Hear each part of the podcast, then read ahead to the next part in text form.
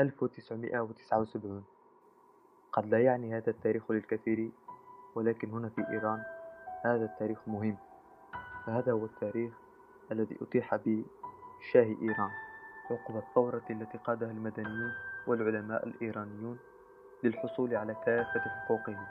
ولكن حدث ما لم يكن في الحسبان، حيث قفزت التيارات الدينية على الثورة، وجاء آية الله الخميني ليركل بقدمه الديمقراطية التي أجلسته على الكرسي، ليحل مكان الديمقراطية حكم الفرد والتحدث باسم السماء والتغلغل في مؤسسات الدولة، من إعلام وقضاء وشرطة إلى آخره، ثم التصفية الجسدية المثارة ضد القمع، ثم دهس القانون بالقدم بعد إقصاء المعارض.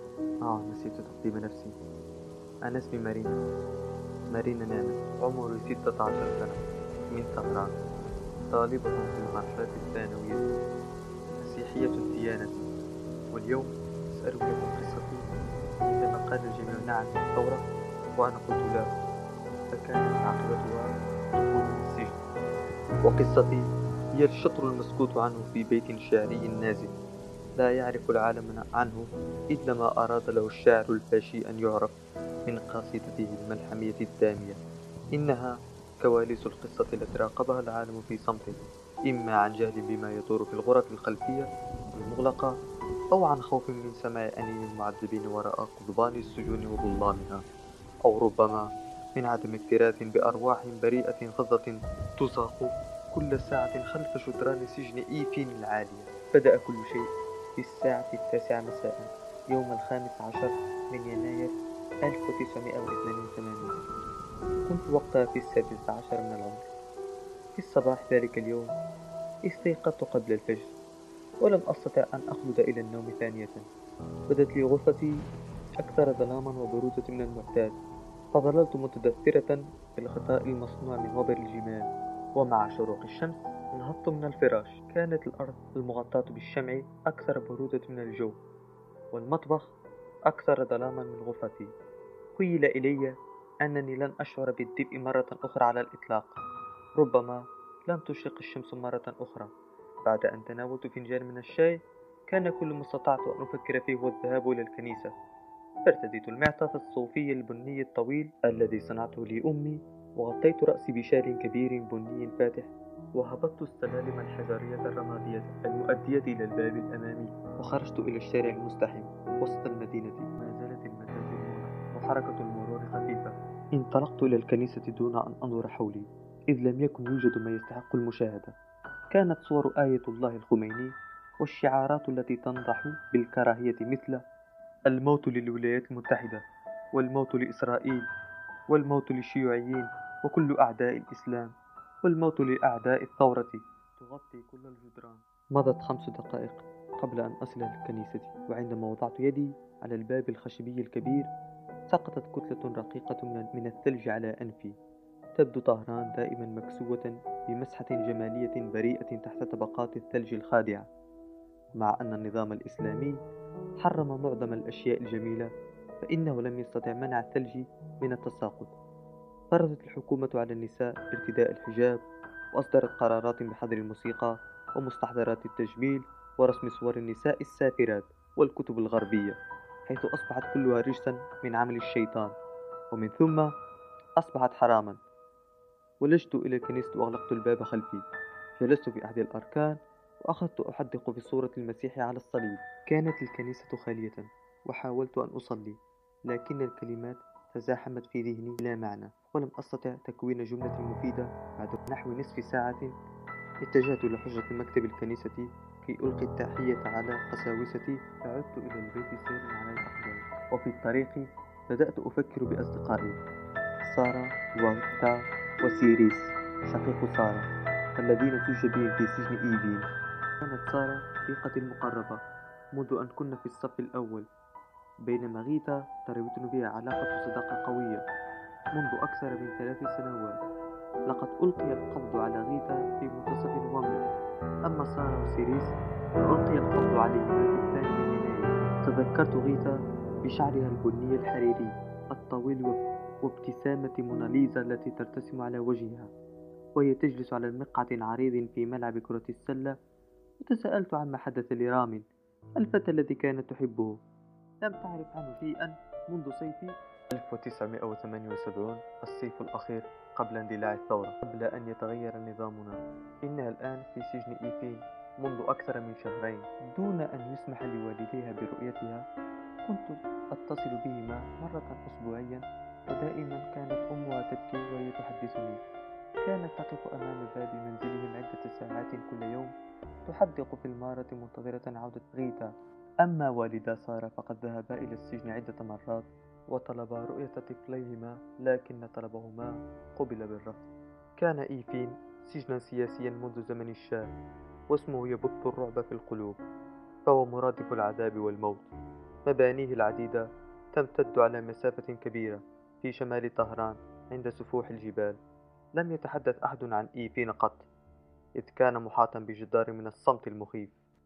في الليلة التي ألقي فيها القبض على سارة وسيريس كنت أقرأ ديوانا شعريا، فجأة فتحت أمي الباب علي وأخبرتني أن الحرس الثوري قبض على سارة وسيريس.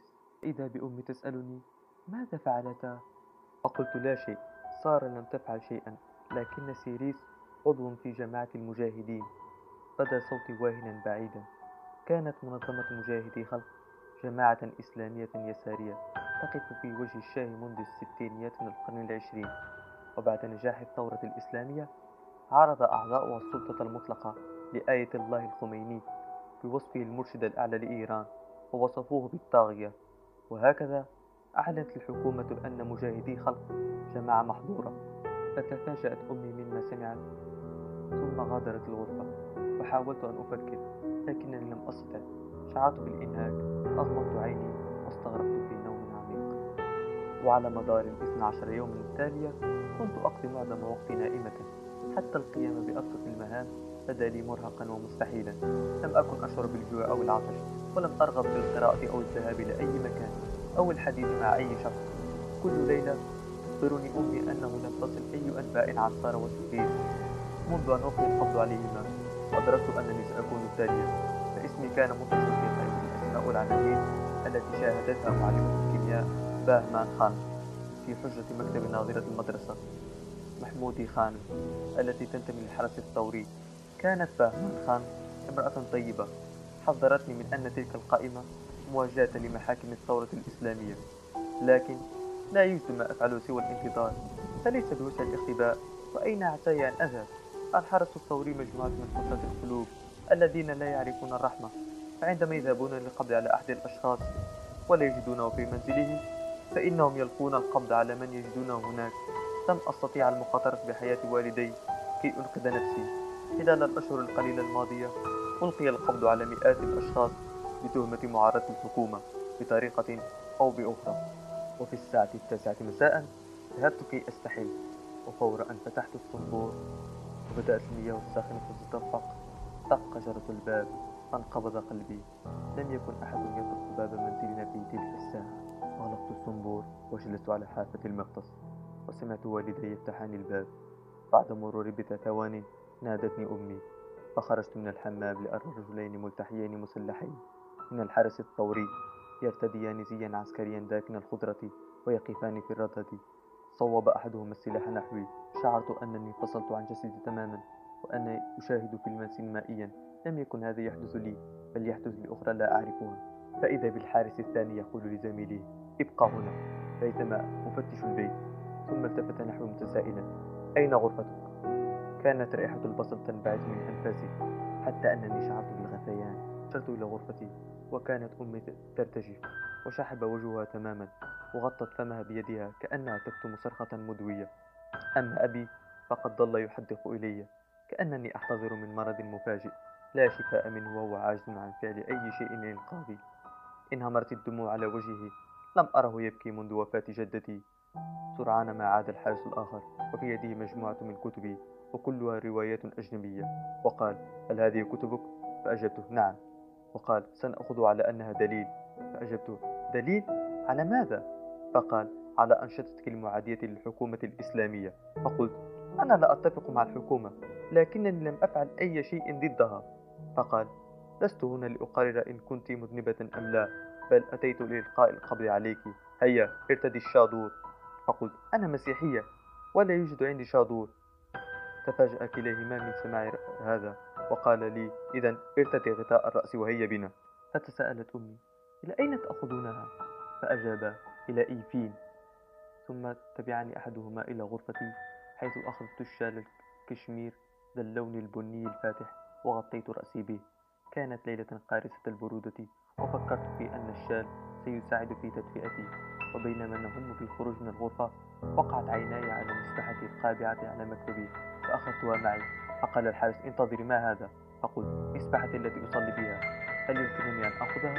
فقال: دعيني أرى. قريته المسبحة، تفحصها جيدا، ومعنا نظر في كل حجر من أحجارها الزرقاء الباهتة وصليبها الفضي. فقال: يمكنك أخذها، الصلاة هي ما ستحتاجين بالضبط في إيفين. ووضعت المسبحة في جيبي. واقتاداني حارسان إلى السيارة سيارة مرسيدس، وأقفل أمام باب منزلنا، وفتح لي الباب الخلفي فدلفت إلى السيارة. عندما بدأت السيارة في التحرك نظرت خلفي فلمحت النوافذ المضيئة لمنزلنا تواجه الظلام، وشبحي والدي يقفان عند باب المنزل.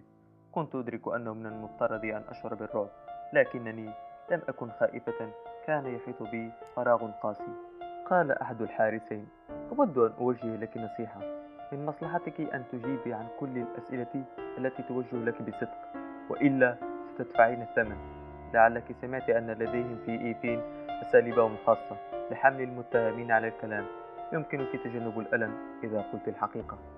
انطلقت السيارة مسرعة باتجاه الشمال نحو جبال ألبرت، وكانت الطرقات شبه خالية. وبعد نصف ساعة رأيت أسوار سجن إيفين.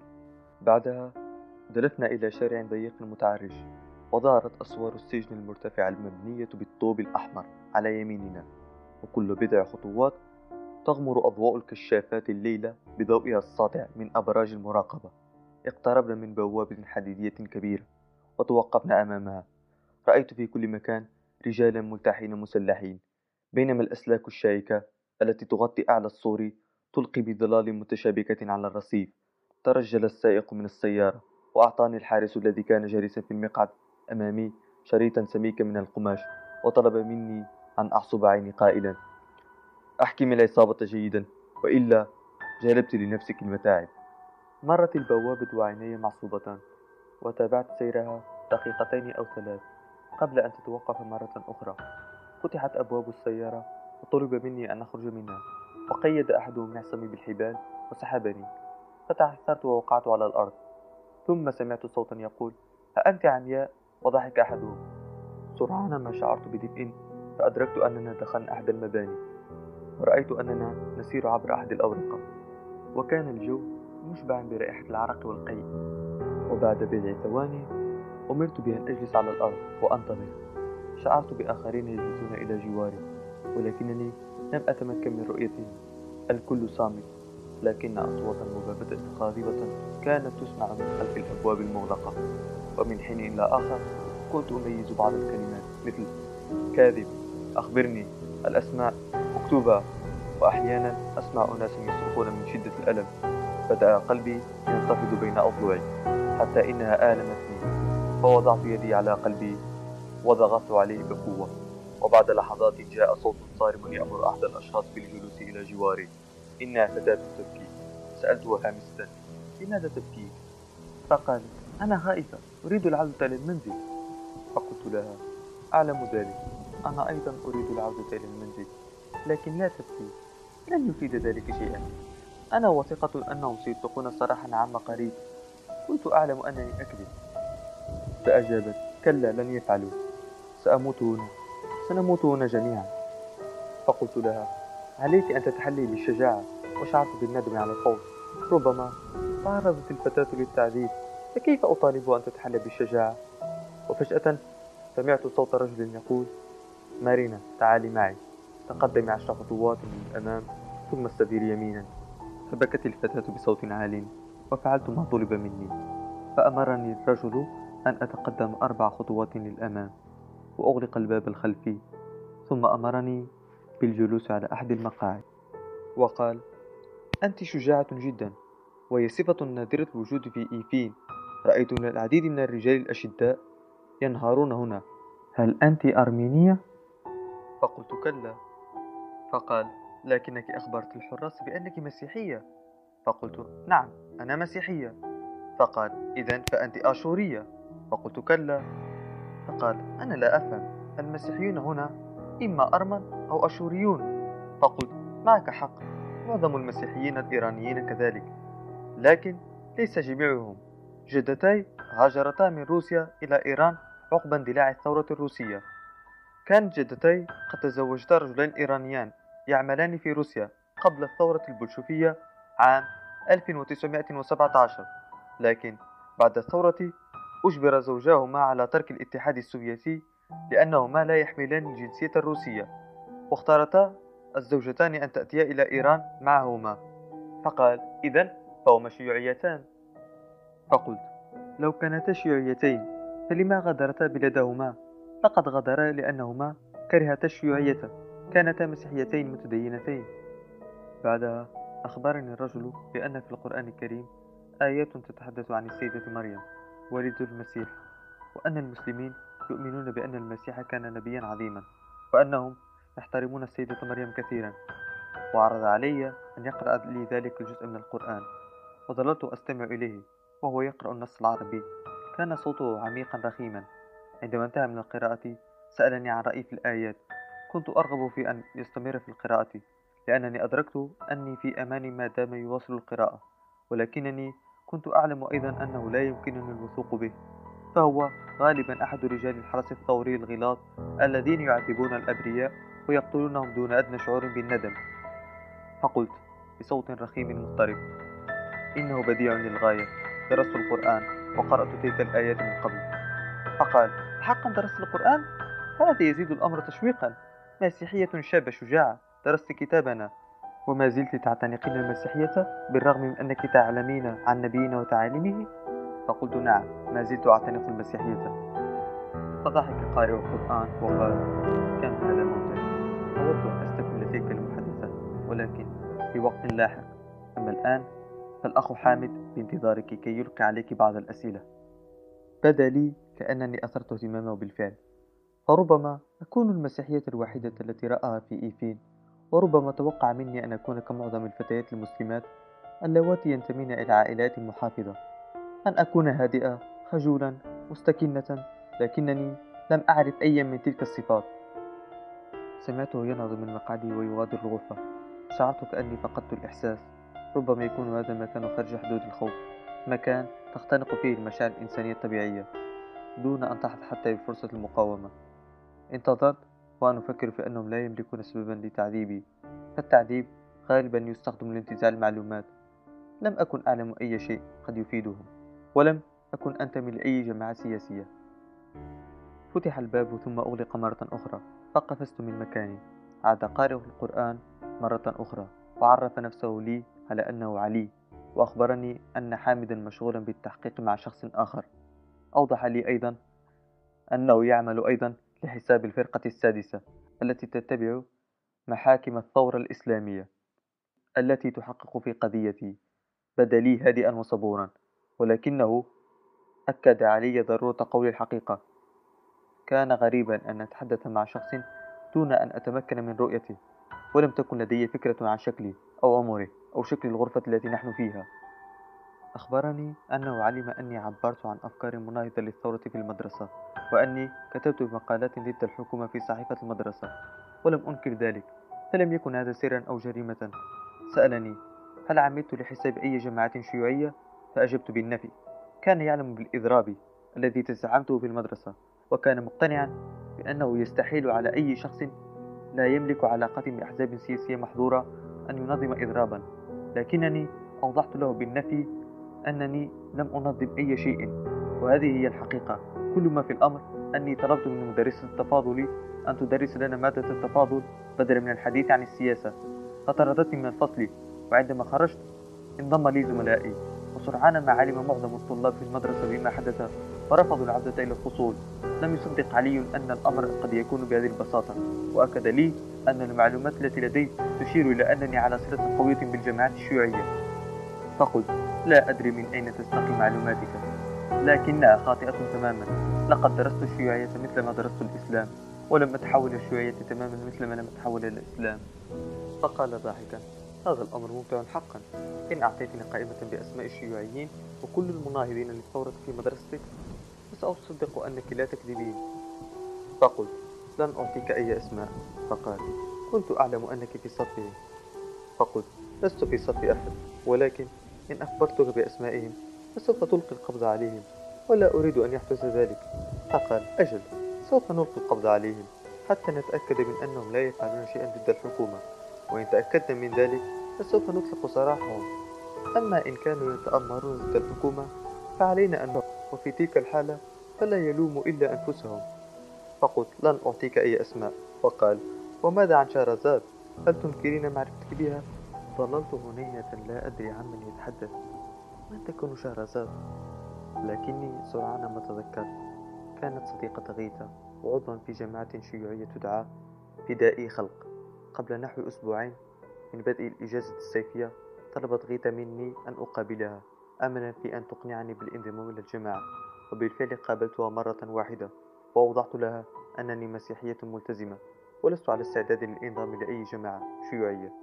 فأخبرني علي أنهم كانوا يراقبون شهرزاد، وأنها علمت بأمر المراقبة واختبأت، وهم يبحثون عنها منذ فترة ويعتقدون أنها ربما تكون قد قابلتني مرة أخرى.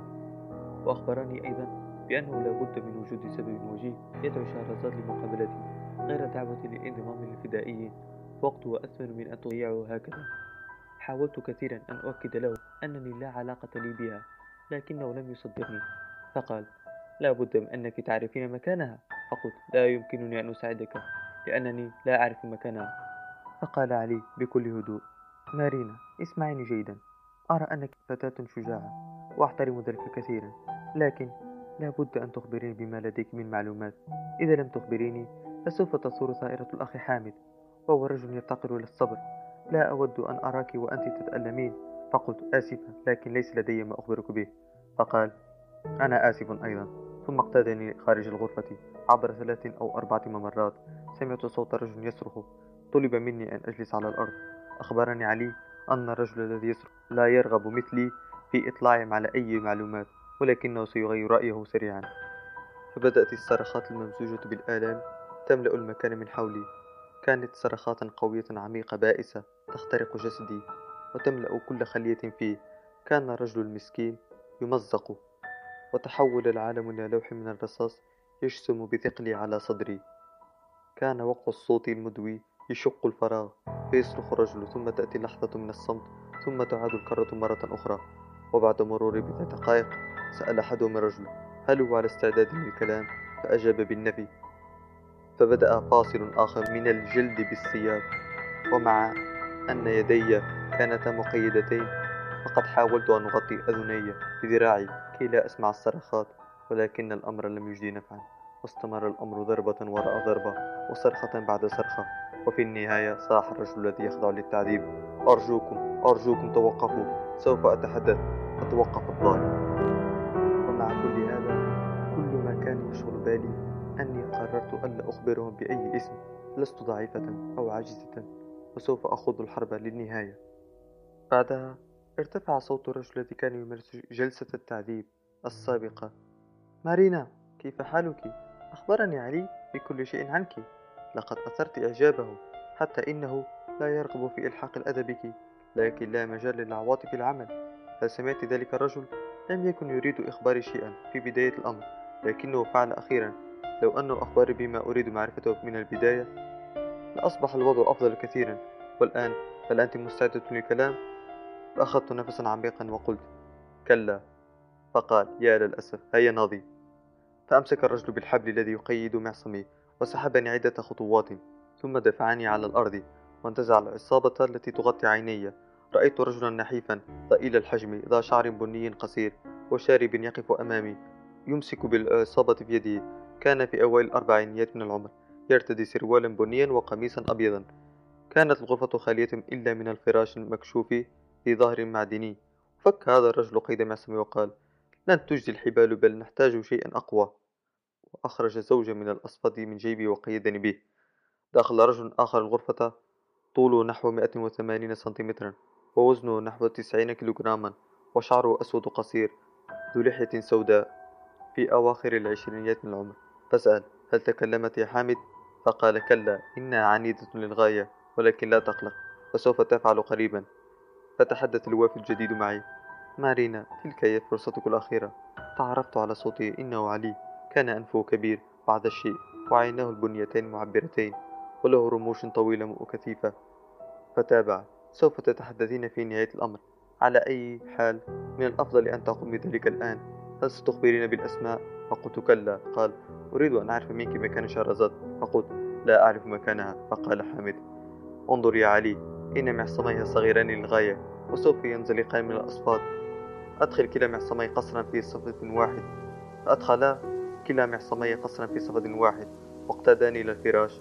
كان الصفد المعدني يحطم عظامي وأفلتت مني صرخة، لكنني لم أقاوم، إذ كنت أعرف أني في موقف بائس تماما لن تزيده المقاومة إلا سوءا.